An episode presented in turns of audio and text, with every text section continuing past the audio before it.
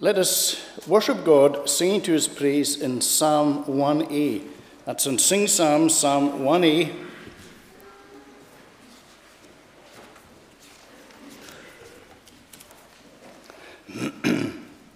it's in the first page. Blessed is the one who turns away from where the wicked walk, who does not stand in sinners' paths or sit with those who mock Instead, he finds God's holy law his joy and great delight. He makes the precepts of the Lord his study day and night. He prospers ever like a tree that's planted by a stream, and in due season yields its fruit. Its leaves are always green. Not so the wicked. They are like the chaff that's blown away. They will not stand when judgment comes or with the righteous day. It is the Lord who sees and knows the way the righteous go, but those who live an evil life, the Lord will overthrow. Psalm 1a, the whole psalm, blessed is the one who turns away. blessed is the one who turns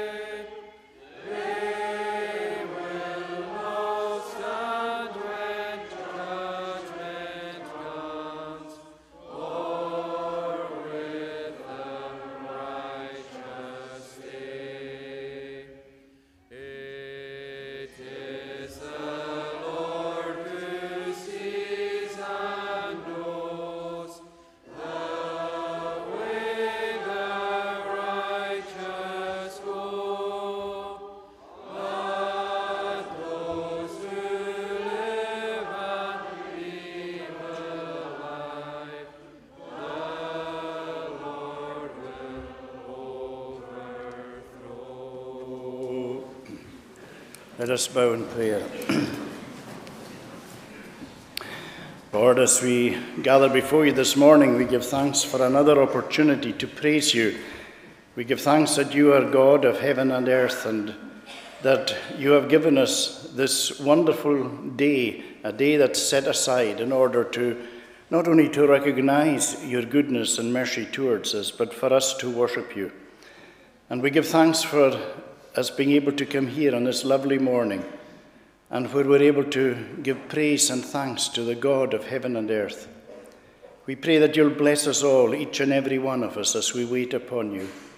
Help us to hear what God the Lord will speak, because we're told that he speaks peace to his people.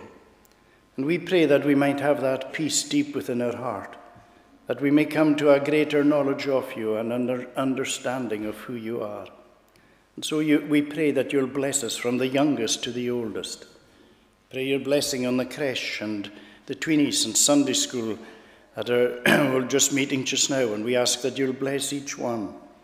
We pray for help and for health and strength. We pray particularly for those who are maybe unwell at this time. And we do again bring before you uh, little Lucy Beth, and we pray your blessing upon her. We give thanks for hearing of progress being made, but we know that uh, she's still really needing attention and down in hospital, and ask that you'll bless her and be with Laura Jane and uh, with Nuck. We ask that you'll bless them and all the respective members of the family. And ask, Lord, that you'll be able to bring her home soon and look after her.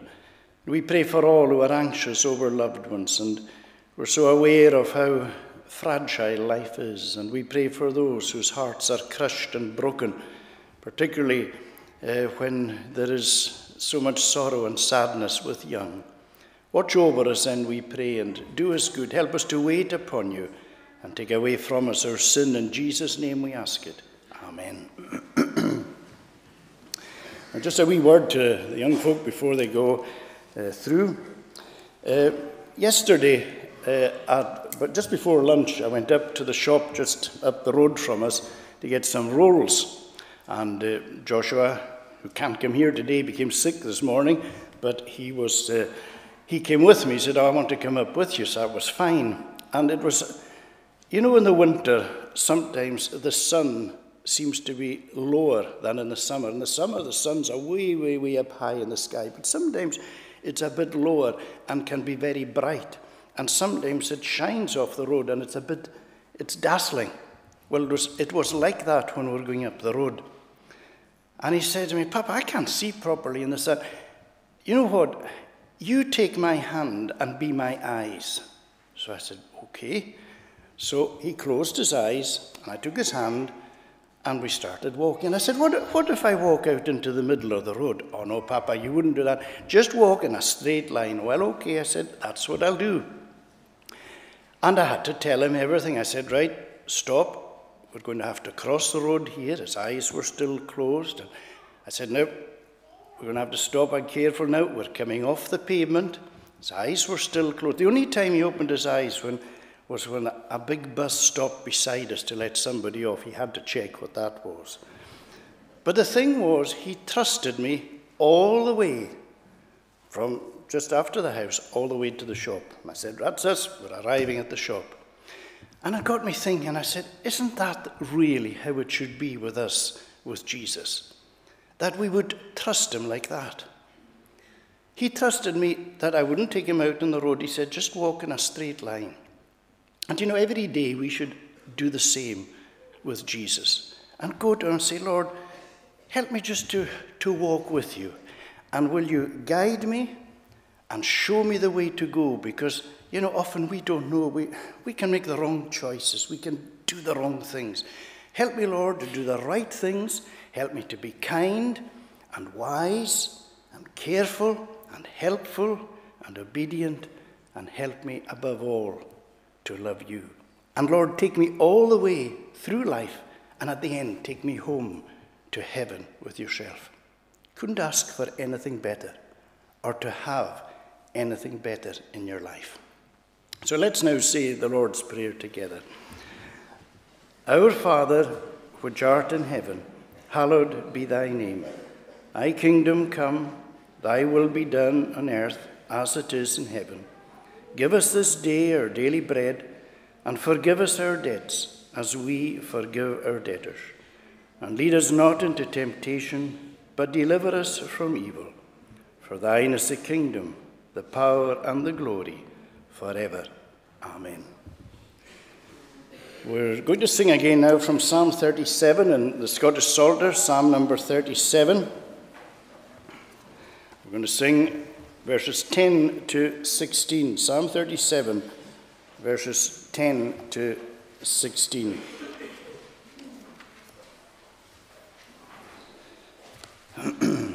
For yet a little while, and then the wicked shall not be.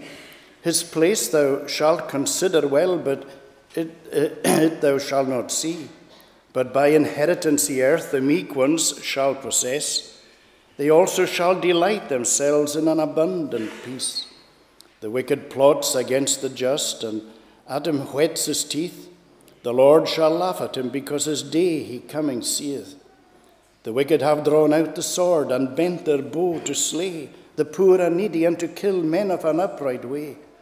But their own sword, which they have drawn, shall enter their own heart. Their bows, which they have bent, shall break, and into pieces part. And a little that a just man hath is more and better far than is the wealth of many such as lewd and wicked are. That's on page 253 of the Psalm book, Psalm 37, verses um, 10 to 16. Uh, for yet a little while, and then the wicked shall not be.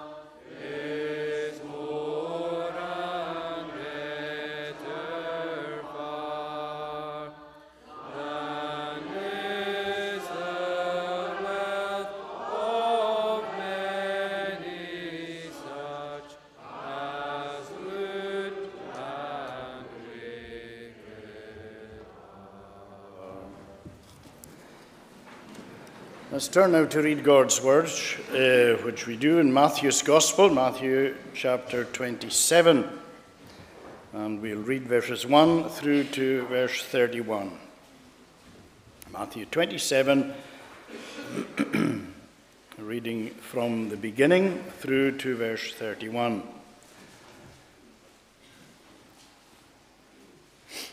When morning came, all the chief priests and the elders of the people took counsel against Jesus to put him to death.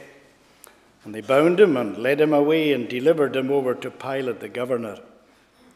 Then, when Judas, his betrayer, saw that Jesus was condemned, he changed his mind and brought back the thirty pieces of silver to the chief priests and the elders, saying, I have sinned by betraying innocent blood. They said, What is that to us? See to it yourself. And throwing down the pieces of silver into the temple, he departed, and he went and hanged himself. But the chief priests, taking the pieces of silver, said, It is not lawful to put them into the treasury, since it is blood money. So they took counsel and bought with them the potter's field as a burial place for strangers. Therefore, that field has been called the field of blood to this day.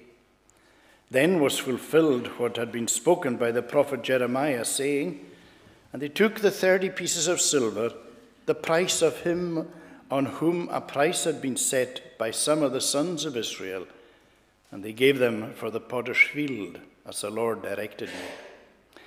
Now Jesus stood before the governor, and the governor asked him, Are you the king of the Jews? Jesus said, You have said so. But when he was accused by the chief priests and elders, he gave no answer. Then Pilate said to him, Do you not hear how many things they testify against you? But he gave him no answer, not even to a single charge, so that the governor was greatly amazed.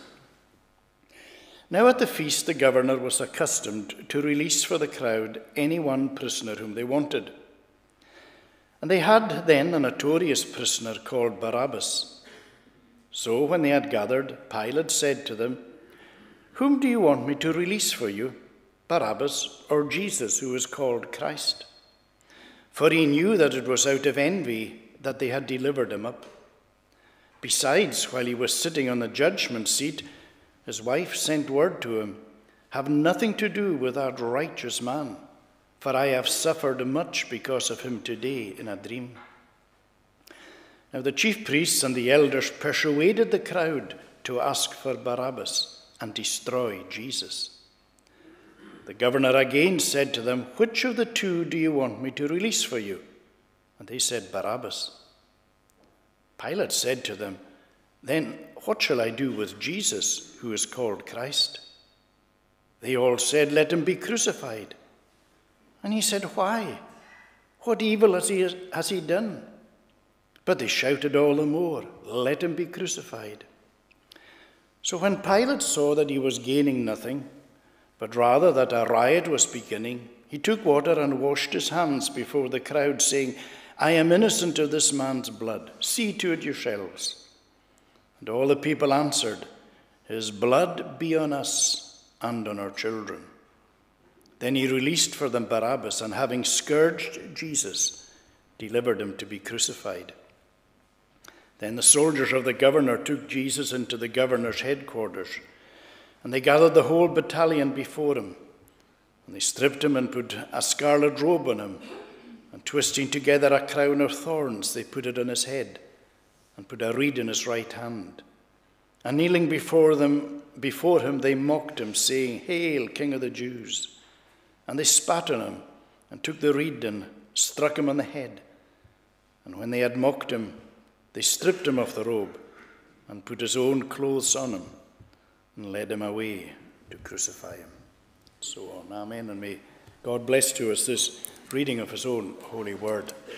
And uh, let us again bow in prayer. O Lord, we are very conscious that we need you at all times. We've just read your word, and sometimes we find it so difficult to understand and comprehend that we're reading there of the second person of the Godhead, the one by whom all things were made.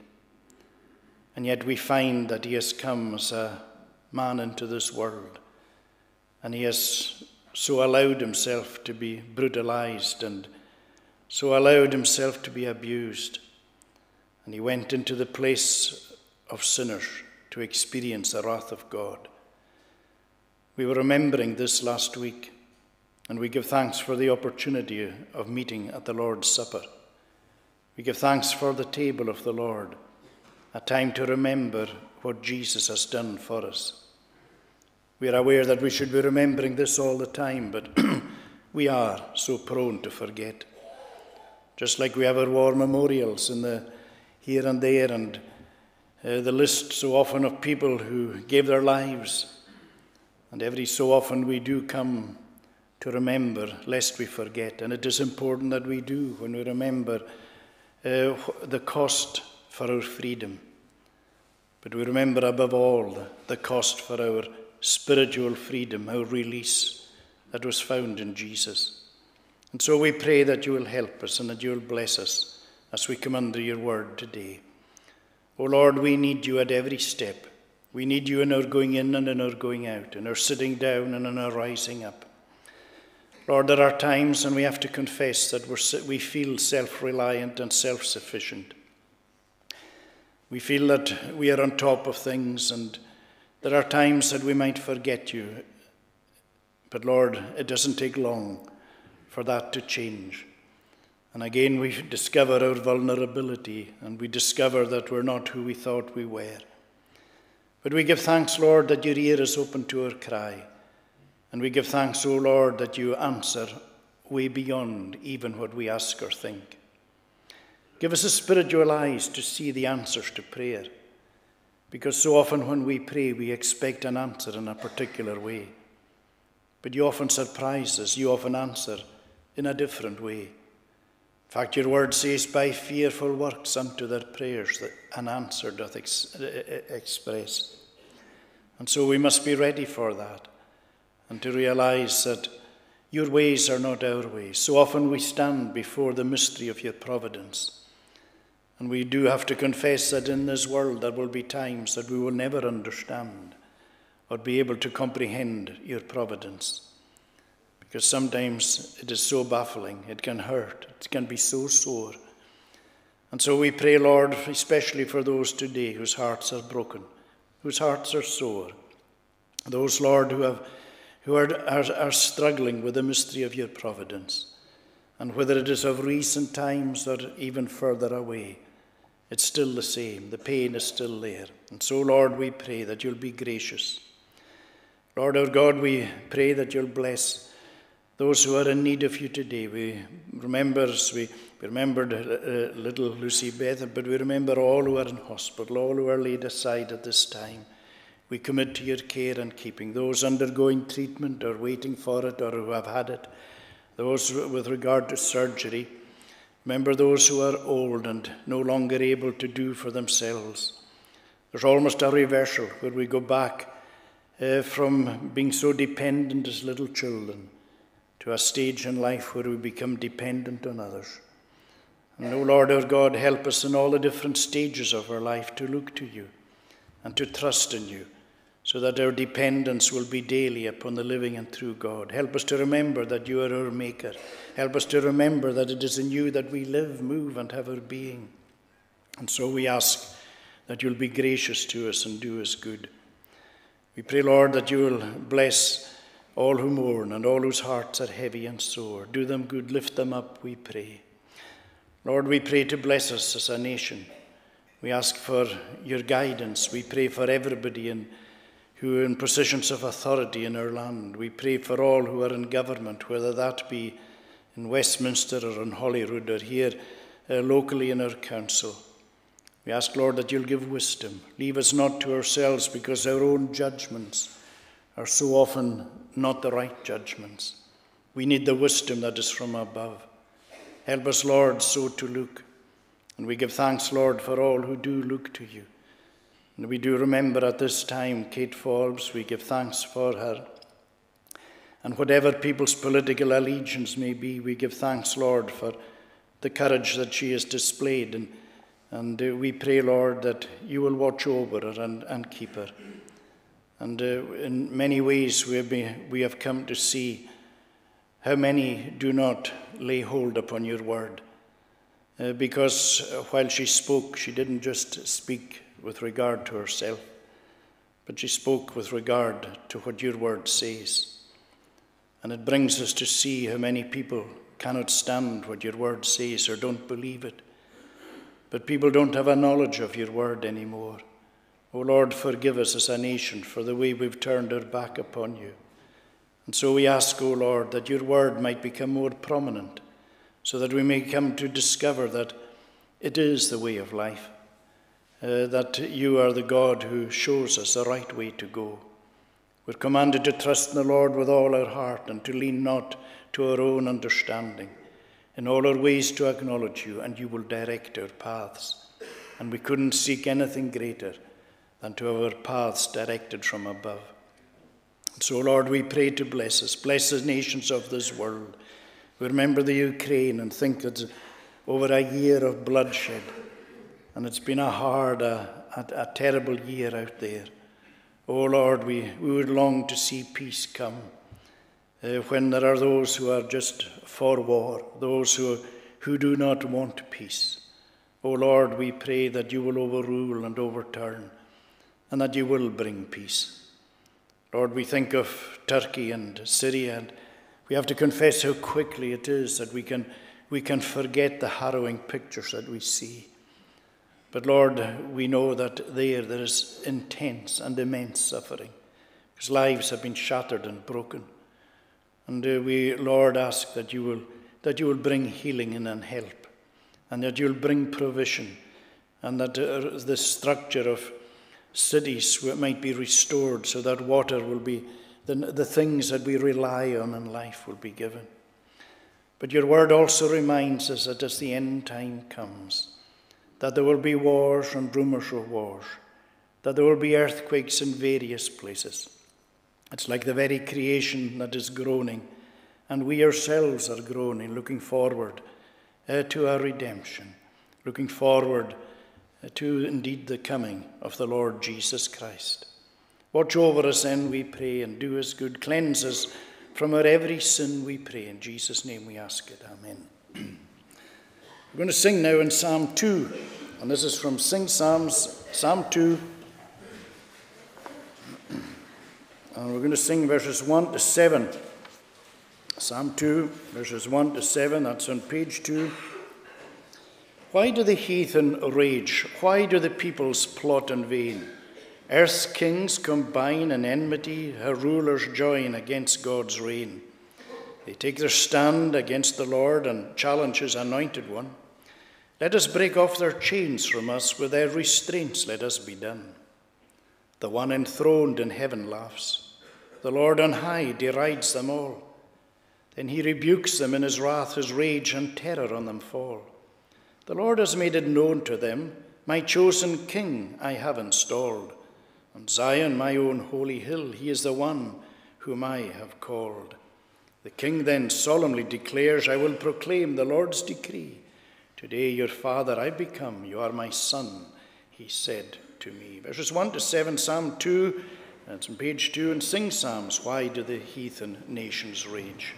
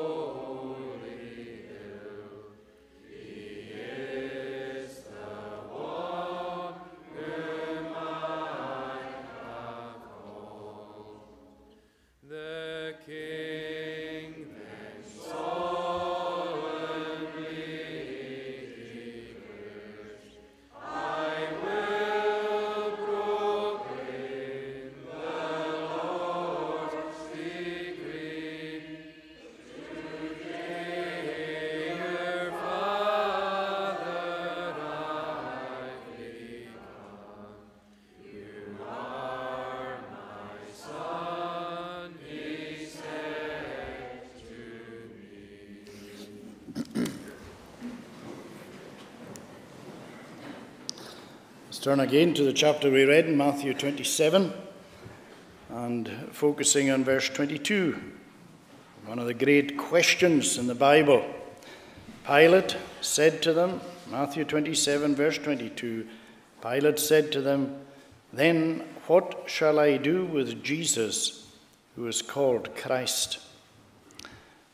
As we know, questions are a vital part of life. Some people are always asking questions. Other people, they hardly ever ask questions. They kind of just take life as it is and just get by like that. Children are always asking questions. It's one of the ways they learn. We often have to ask very important questions in life. And this question that we have here is a question of absolute paramount importance. In fact, probably there's only one other question that is equal in Scripture. And that's the question the Philippian jailer asked What must I do to be saved? Remember the reply Believe in the Lord Jesus Christ and you shall be saved. And here we have another question. What, that's what the question that Pilate asks here. He's asking this question What shall I do with Jesus who is called Christ? Now, we could look at this in different ways. We could look at it as if we're going to examine exactly these words as to who Jesus is and Christ and all that that involves and entails, and that would take up a whole sermon in itself. We could look at it focusing on the choice that is made between Barabbas and Jesus, because that, that's what prompts the question from Pilate. But it's a question that everybody has to answer. Because whether a person vocally asks it, it's a question that Jesus is asking of everybody. What are you going to do with me? That's a question Jesus asks worldwide, not just here today, but everywhere. Because every single person is one day going to have to come before Jesus and give an account of what they did, of how they answered that question in this world. That's quite a searching, solemn thought. And it's just in light of the communion. I was thinking last week we read, actually read this chapter, that great question what shall I do with Jesus? Because we had our communion, we had a wonderful communion uh, last Lord's Day. And our, the Sunday morning was a beautiful morning. But that question is asked, and I would urge any here today who were here last week, or even if you weren't here last week, what are you doing with Jesus? Because, you know, the communion is such a special time, such an important time. It's a time where Jesus is specially present.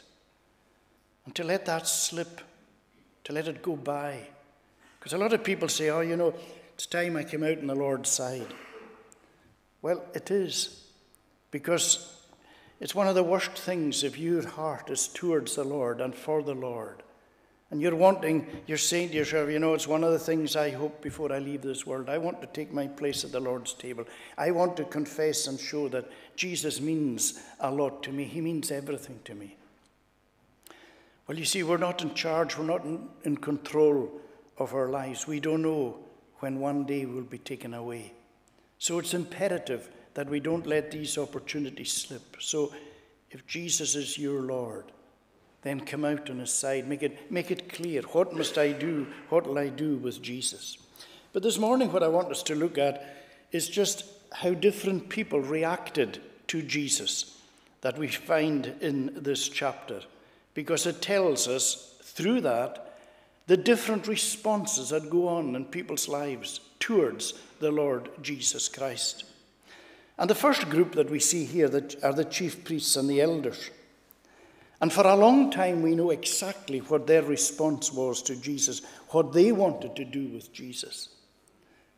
You know, every picture tells a story. And we see that in the, in the, in the previous chapter, and we see of just the way they, they treated Jesus, and, uh, just, and we see it also uh, in this chapter. We see of how they abused him and of how they hit him and they smote him and they, they were so filled with spite against him. And they hated him because he claimed to be the Son of God. And to them, that was utter blasphemy. They saw him as an impostor. And they were saying, How dare he claim to be the Son of God? And you know, they, it's quite extraordinary. They didn't understand. And if any group of people should have understood that this was the Son of God, that this was the Messiah, it was these men. Because they were the studiers of the law. They spent their days studying the law. It wasn't that Jesus just arrived all of a sudden on the scene. They had the whole of the Old Testament, and it was their daily study.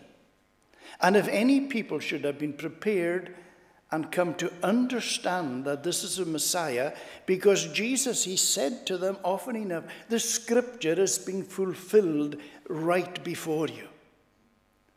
But you know that problem? They were prejudiced, they were bigoted, they had their own mindset, and they refused to believe what was staring them in the eyes. And you know, that is often the case, that's often how it is with people. You know, these are these you've got to remember these are people who lived by the law.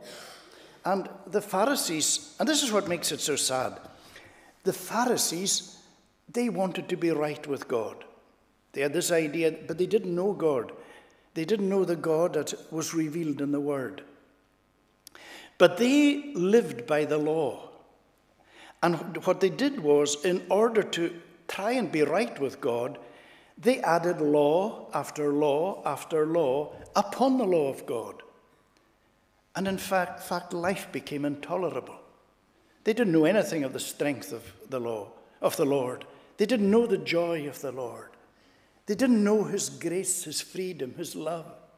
They were just bound by all these laws, and they were adding and adding and adding to laws. And it became an intolerable burden for everybody. Now, when Jesus came, he, he didn't listen to their man made laws. Yes, he kept the law of God perfectly, but not their laws. And they couldn't bear him, they, couldn't, they, were, they were incensed uh, by him.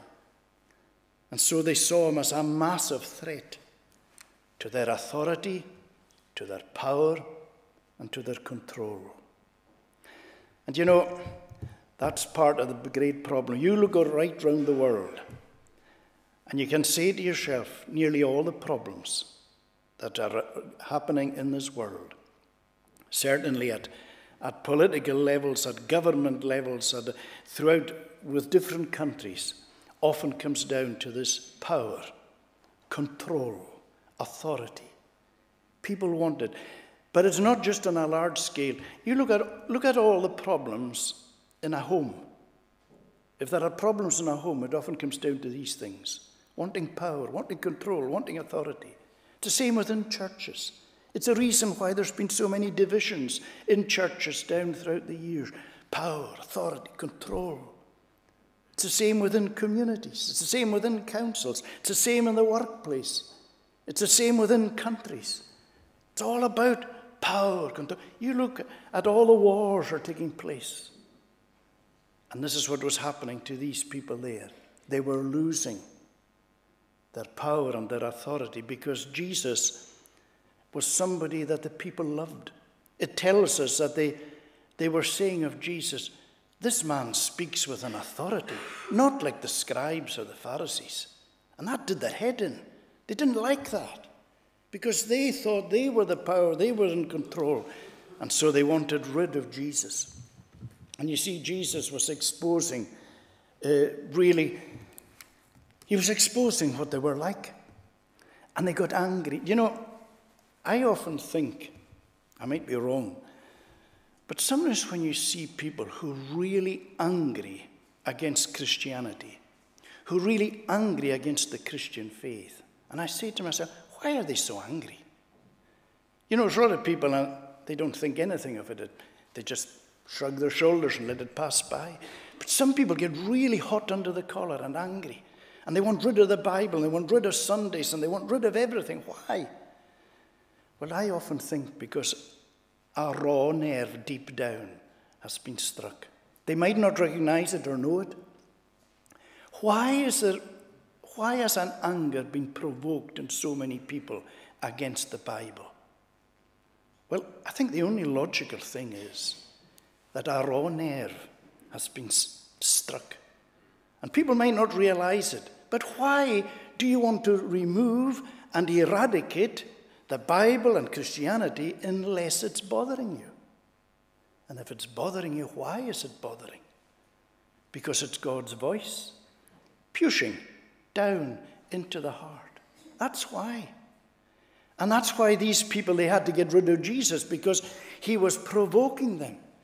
And they were not measuring up to what he was saying. And so they, they, were, they, they had this, they had to get rid of him. But there was another reason, and Pilate figured it out right away.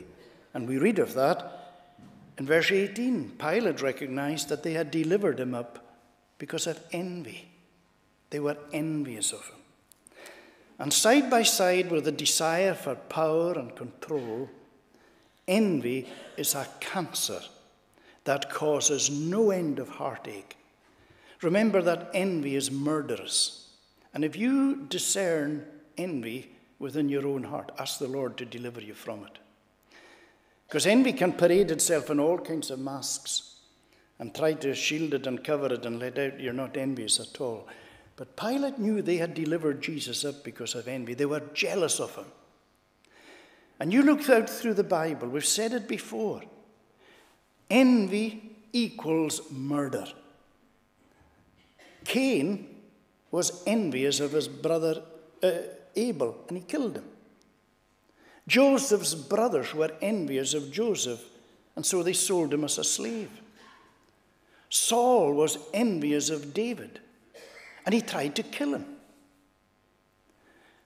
Those in the days of Daniel were envious of his position before the king. And so they had him thrown into the den of lions. Envy's no little thing. Its end is death. And here is Jesus, and he's been delivered up because of envy. I wonder how much heartache throughout in people's, people's lives have been brought about because one person is jealous of another. Pray against it. And I wonder how much problem or problems have been caused in the church because of it. Said this before, I remember in college, the late Professor Douglas Macmillan saying to us, Make sure, brothers, that you pray, pray daily when you get out into the ministry, that you will never be envious or jealous of another of your fellow ministers.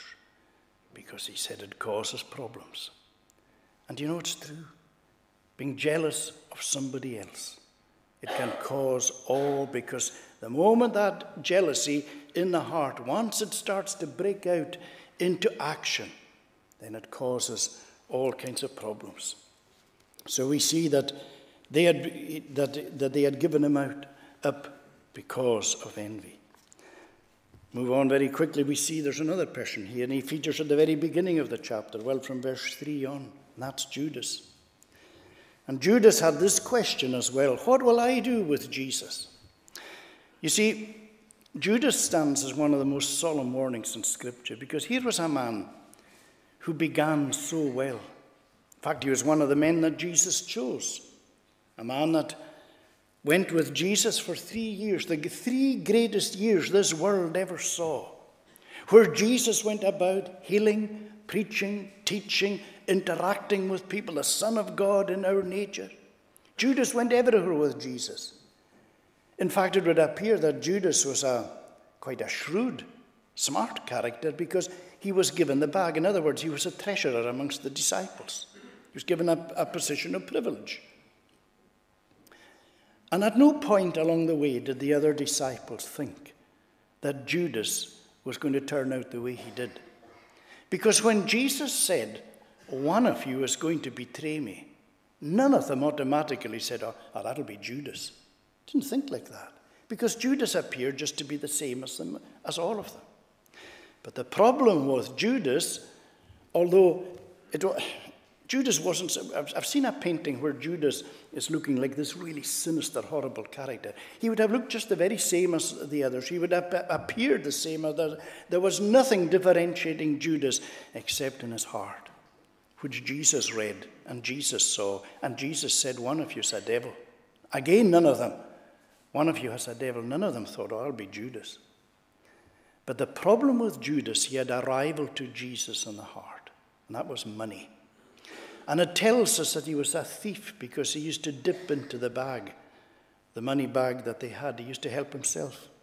That's what Scripture tells us.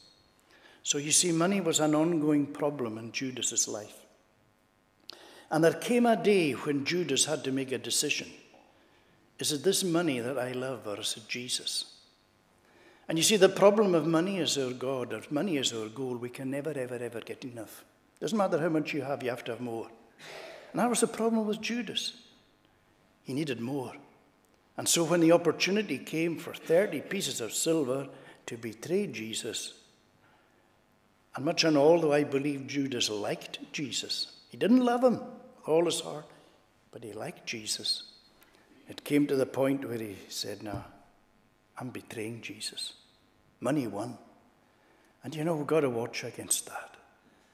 Because what Jesus tells us, What will it profit a person if he gains the whole world and loses his soul?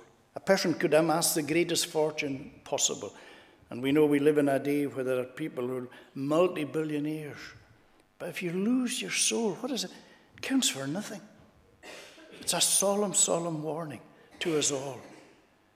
And this is what happened in the, in the life of Judas that money became more important to him at the end of the day than, than Jesus did. And it, it's a it's a, as I say, it's one of the most solemn, solemn thoughts in, in, in our life where, where we can find that we would, we would be prepared to, to sell Jesus. I think that there are people who would probably do that. There are probably people who, in order to get on in the world, are prepared to sell their soul in order to, to make it to make it. Well, Judas stands as one of the grimmest warnings because we see the end of Judas when he answered the question, What will I do with Jesus? But then, again, very briefly, the man who actually asks the question, who is Pilate, Pilate says, What shall I do with Jesus who is called the Christ? Because he recognizes something has to be done. And Pilate is facing this great dilemma because as Pilate looks at Jesus, he recognizes that standing before him is an innocent man. Now, Pilate isn't a good man. History will show us the kind of person that he was. Pilate is a politician. Pilate is the kind of person who he will do what favors himself at the end of the day. But he represented the law. He stood for the government. He stood for the law. He stood for, for what was right or supposed to be right. And Pilate knew that the correct decision at that moment was to release Jesus, let him go. But Pilate had a problem because there was a baying crowd in front of him that were demanding the death of Jesus. Not just any death, but the worst death possible, reserved for slaves and, and, and criminals, crucifixion. Pilate's wife came to, came to him and he said to, to Pilate, Listen, whatever you do, do not condemn that man. I had a dream about him. And she called Jesus a righteous man. Got to let him go. And Pilate knew what was right. And so he's facing this dilemma, and he tries, first of all, evasive action. And he tries to, a bit of compromise. And he thought, right, this is what I'll do. I'll get this guy, Barabbas, one of the worst going, a notorious a terrorist, and you could term him that. He was a, he was a notorious uh, disruptor of the, the society. He was in prison. I'll get, get one of the worst guys possible and I'll put him against Jesus. It's obvious who they'll in the end go for. They're not going to, they're not going to pick Barabbas. So he's trying to evasive action. What does the crowd do? They call for Barabbas. He wasn't expecting that. And so he's facing this dilemma. And you know, there's a lot of people in life try the evasive action with regard to the gospel. You know, some people, I say, they've grown up maybe under the gospel, and as time goes on, be, their conscience begins to bother them. Maybe they'll send their children to Sunday school. They don't come themselves. And you know, it's one of the wonderful things to see so many children and so many parents coming, coming to church.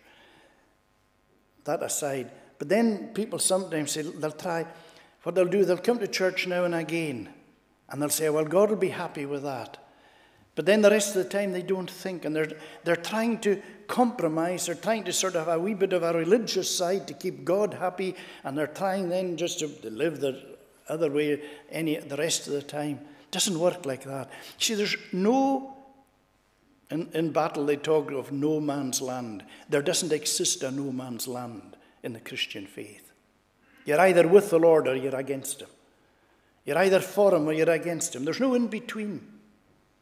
You're either there or you're not. And so it's, it's, it's, it's, it's important that we nail our colours to the mast. So Pilate is facing a problem. In fact, even as Jesus scourged, a Roman flogging was a fearful thing. And I think he thought that through all these things they'll say, no, let him go. But no, they don't. And at the end, Pilate, he gives in because he doesn't want to lose his popularity, he doesn't want to lose face. That's more important to him than doing what is right. I wonder how many people have done that in life. You know the right decision, you know what's right, but you take the other way because you want the praise of man more than the praise of God. That's what it said about some of the, the people who were following Jesus secretly in the day. They didn't want it to be discovered that they were followers of Jesus because they might have been thrown out of the synagogue. And they loved the praise of men more than the praise of God. It still happens to this day. Well, that's what the kind of person Pilate was. He preferred to do what was going to grant him favor with people than to do what was right. And so he delivers Jesus to be crucified, and he's with, I think it's one of the most, I think it's words that send a shiver down your, down your spine, where they cry out the, the, the, that awful cry when Pilate, he washes his hands, saying, I'm innocent of this man's blood. And they cry out, His blood be upon us and our children. When you look at the history, the history of the Jewish race, and see the blood, you know, it's a, it's a, it's a, it's a, it's a fearful thought. But before we finish, there are two other things I just want to highlight. And one was picked on last week, and I thought Ian McCritchie spoke about this absolutely be- beautifully in the service. And he mentioned the women that we read about in verse 55 56. There were also many women there, this is at the crucifixion, looking on from a distance, who had followed Jesus from Galilee, ministering to him. Isn't that lovely? Galilee was away up in the north. And these women had followed Jesus every step of the way. And they'd followed him when it was dangerous, they followed him when he was despised, they followed him to the very end. And some of these women came to administer, we see, uh, to embalm his body afterwards. But of course, he was risen. And I love the commitment of these women. What will we do with Jesus? We'll follow him to the very end. You know, these women, these women will have a high place in glory. These were women who followed Jesus through thick and thin. Didn't matter the cost. They were going to follow. What an example to us. And then there's one other before we finish. tells us in verse 57 when it was evening, there came a rich man from Arimathea named Joseph, who was also a disciple of Jesus. Tells us just very starkly there what it is. But if we went to John's Gospel, John tells us there, after these things, Joseph of Arimathea, who was a disciple of Jesus, but secretly for fear of the Jews. That's the very thing we're talking about. Here's one of these secret disciples. But you know, there came the point. He says, What am I going to do with Jesus? What does he do? When it cost, could cost his life, when it was the most dangerous time because Jesus had been put to death, Bar John, the followers of Jesus, have run. They're nowhere to be found. They forsook him and fled. Here's this man who had been a secret disciple. he comes up and he says, I'm with Jesus. Give me the body of Jesus. I want to bury him and put him in a good tomb. But another man comes along. It's not mentioned here, but it does, and John's Gospel tells. The other man was Nicodemus, the man who came to Jesus under the cover of darkness. Again, a high ranking Pharisee. Didn't want people to know. You know, when push comes to shove, they throw their colours, nail their colours to the mast. They come out of the darkness. Nicodemus had come in the darkness. Today he's come into the light. What about you? Are you still hiding in the shadows and the darkness? Or have you come to the light to own, to acknowledge, to display that Jesus is your Lord? Well, it's time you did. And I know there are people here, and I believe you love the Lord. But you need to come out. You need to take that stand, to take that step. What shall I do with Jesus? It's called Christ. And if you've never come to accept him, then it's time you did. Because he's offering himself. We had our communion last week. Here's the next week after the communion. Time's going. One day, the offer will not be any. You know, it's wonderful. We have, quite often, you'll go to the shop and you'll see uh, uh, something and say, offer, there's a price reduction, offer on until such and such a date. That's it. And after that, it reverts back to normal price. You know, the offer of the gospel right now doesn't have any until such date. But let me tell you, there is a date. And the offer of the gospel will be offered until Jesus returns. And he's going to come all of a sudden. We don't know when. It's going to be when everything is just as normal. That's what he tells us. Tells us like in the day of the flood. They ate, they drank, they gave in marriage. It was a normal day and then the flood. And he says it's going to be exactly like that when I return. And when he returns, there will be no more offers. But today there is. It's as clear and as fresh as ever it was. Will today you accept Jesus if you already haven't? Let's pray. Lord our God, we pray to bless us. We give thanks for our time together. We pray that this word may go deep down in our heart, that it might affect us, change us. Help us, Lord, to stand on your side. Help us, Lord, to be, to be courageous. We know that so often we don't want to be. So often we prefer to hide in the shadows. We might want to be the secret disciple. It's amazing how things propel us out from the shadows and the darkness. And we pray that that might be so for people here today. Watch over us and bless our homes, bless our families. Grant health and strength, we pray. Do us good. Lord, we need you. And we ask that your grace and your mercy and peace may indwell us and surround us. Take away from us then our every sin. In Jesus' name we ask it. Amen. We're going to conclude singing uh, in Psalm 57, and this is uh, in the Scottish Psalter, Psalm 57, verses 1 to 3. Psalm 57, verses 1 to 3. Be merciful to me, O God, thy mercy unto me do thou extend, because my soul doth put her trust in thee. Yea, in the shadow of thy wings my refuge I will place, until these sad calamities do wholly overpass. My cry I will cause to ascend unto the Lord Most High. To God who doth all things for me, most perform most perfectly. From heaven he shall send down, and me from his reproach defend, that would devour me. God is truth, and mercy forth shall send. One, two, three, uh, four stanzas Be merciful to me, O God. Be merciful to me,